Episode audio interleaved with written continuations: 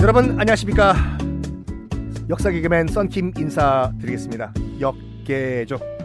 어, 뭐, 코로나 끝난 다음에 여러분 제가 꼭 여러분께 어, 번개 한번 해드릴게요. 500cc 원샷. 여기서 500cc는 소주 아닙니다. 맥주예요. 물론 뭐 드시고 싶은 분들은 뭐 그렇게 드시고 네. 집엔 각자 알아서 가시고. 아 썬킴의 세계사 완전 정복. 세계사 이 강의에 어, 한 획을 긋고 있는데 드디어 지난 시간에 히틀러가 지하 벙커에서 권총 자살하면서 독일은 실질적으로 패망을 합니다. 그렇지만 패망 선언을 해야지 공식적으로 패망을 한 거죠. 5월 2일, 그러니까 히틀러가 권총 자살을 한 지 며칠 후 5월 2일 독일군이 공식적으로 연합군에게 항복을 하는데 어, 그 당시 이제 독일군 베를린 방어 총사령관이 5월 2일 연설을 해요. 베를린 시민들에게. 그 내용을 약간 간추려서 말씀드리면 총통이 죽었다. 자살을 했다. 죽으면서도 마지막으로 내린 명령은 베를린 사수였다. 나는 그 명령을 거부하려 한다. 왜냐하면 총통이 베를린 사수 명령을 내렸지만 여기서 나의 병사들을 뭐 이런 죽음의 그런 문턱에 밀어넣는 것은 무의미하다고 생각한다. 그래서 나는 오늘부로 소련군에 완전히 항복하려고 한다. 라고 하면서 베를린 방어사령관 포병대장 헬무트 바이들링 이 선언 딱 하자마자 공식적으로 공식적으로 유럽에서의 2차 대전은 막을 내립니다. 이 패망 선언 소련군에게 항복 선언을 하면서 다시 한번 말씀드리지만 여러분 베를린을 처음 점령한 것은 그러니까 독일을 패망시킨 것은 소련의 붉은 군대예요. 옆에서 붉은 군대 병사들이 소련 군들이 보고 있었어요. 그 바이들링의 패망 선언을 바이들링이 딱 독일 패망, 소련의 항복 이 선, 선언 끝나자마자 옆에서 소련 군가가 베를린 전역에서 펼쳐집니다. 빰! 그러면서 시청에 그 도, 베를린 시청이죠. 베를린 시청 건물 등등등등등등등등에 뭐 베를린 동사무소, 베를린 보건소 등등등등등등등의 소련 국기가 쫙 게양이 되거든요. 개항이 되면서 소련 국가가 울려 퍼지는 그 장면. 이거 누구 편을 드냐 그 상관없이 너 독일군 편이다 소련군 편이다 감동적이에요. 소련군 병사들 와 일제히 함성 지르면서 같이 소련군 아, 소련 군가죠 군가를 부르는 그 장면 찾아보시기 바랍니다. 자 이렇게 해서 유럽에서의 2차 대전은 마무리가 됐는데 2차 대전이라고 하는 또 다른 전장이 있어요. 뭐냐면 바로 휘욱 태평양으로 넘어와 가지고 우리가 태평양 전쟁이라고 하는 일본과 미국의 전쟁이죠. 마지막으로 히로시마의 나가사키에 핵 원자 폭탄이 떨어지면서 끝난 그 전쟁.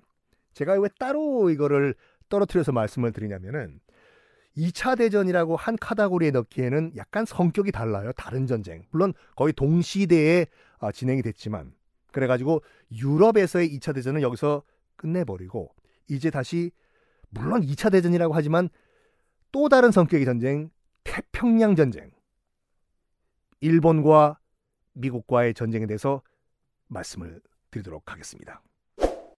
많은 사람들은 이제 2차 그러니까 태평양 전쟁이라고 하면은 그 1941년 12월 일본 애들이 정말 어이없게 진주만을 기습 공격해가지고 시작된 것이 2차 대전이라고 이제 말씀을 많이 해요. 맞아요. 1941년 그 12월 아, 추운 크리스마스 그때 물론 하와이는 안 춥지만 진주만 공격부터 공식적으로 태평양 전쟁이 시작된 거는 맞는데 그러면 왜 일본 애들이 미치지 않고서야 그 당시에 일본과 미국의 경제력 차이는 12배가 넘었거든요. 당연히 미국이 12배가 더 강했죠. 현대전도 그런데 그 당시에 2차 대전에는 이 어, 전투력은 그 경제력이거든요. 자기보다 10배가 넘는 경제력의 미국을 상대로 감히 미치지 않고서야 어? 전쟁을 일으킨 이유가 뭐냐?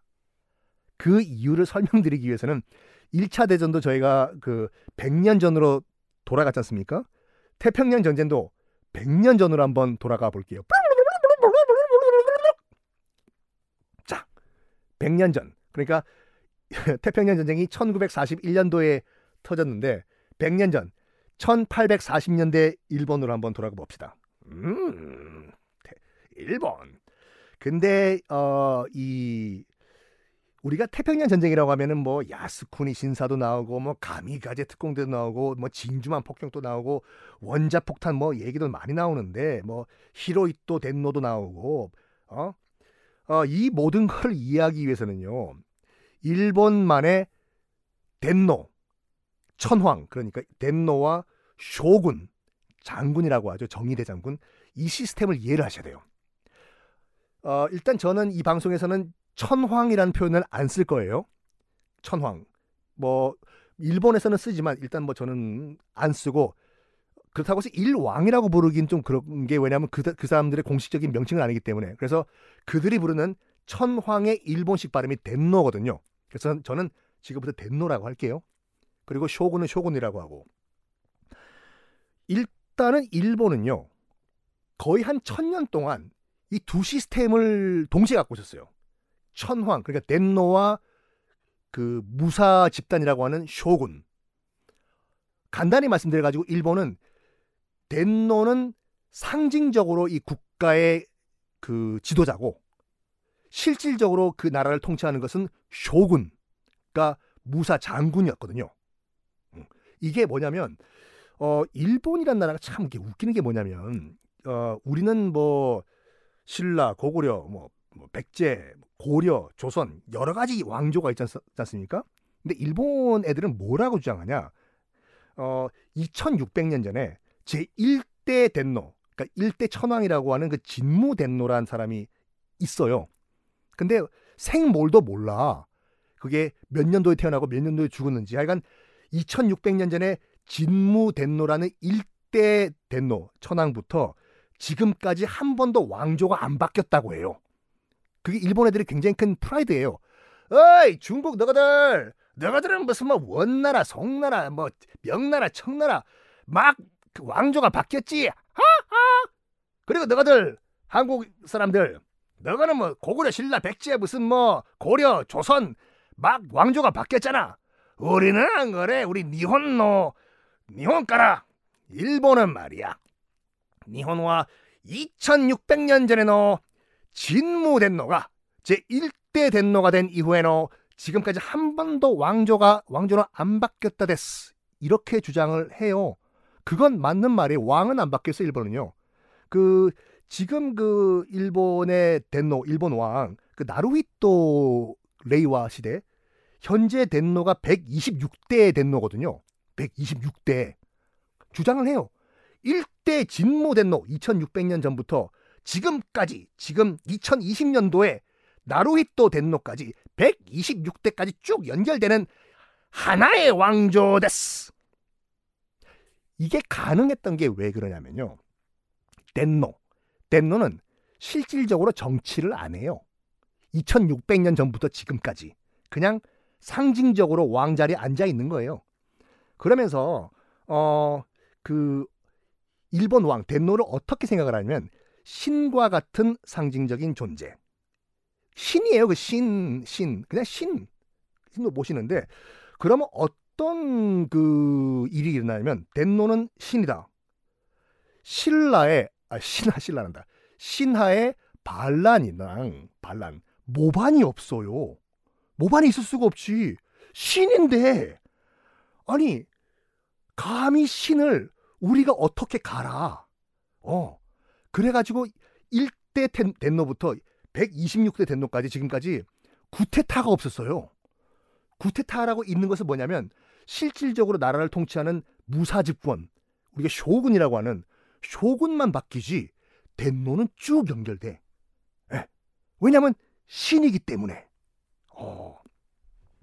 자, 덴노는 계속 허수아비로 쭉 2600년 동안 내려오고 신이에요. 그 신이란 개념을 이해하셔야지 2차 대전을 일으켰던 히로이토 덴노를 이해할 수가 있어요. 신이라는 덴, 어, 히로이토 가미가지도 그렇고 자 그러면 신인 덴노인 존재가 어떻게 해가지고 태평양 전쟁으로 이어졌는지 다음 시간에 공개하겠습니다.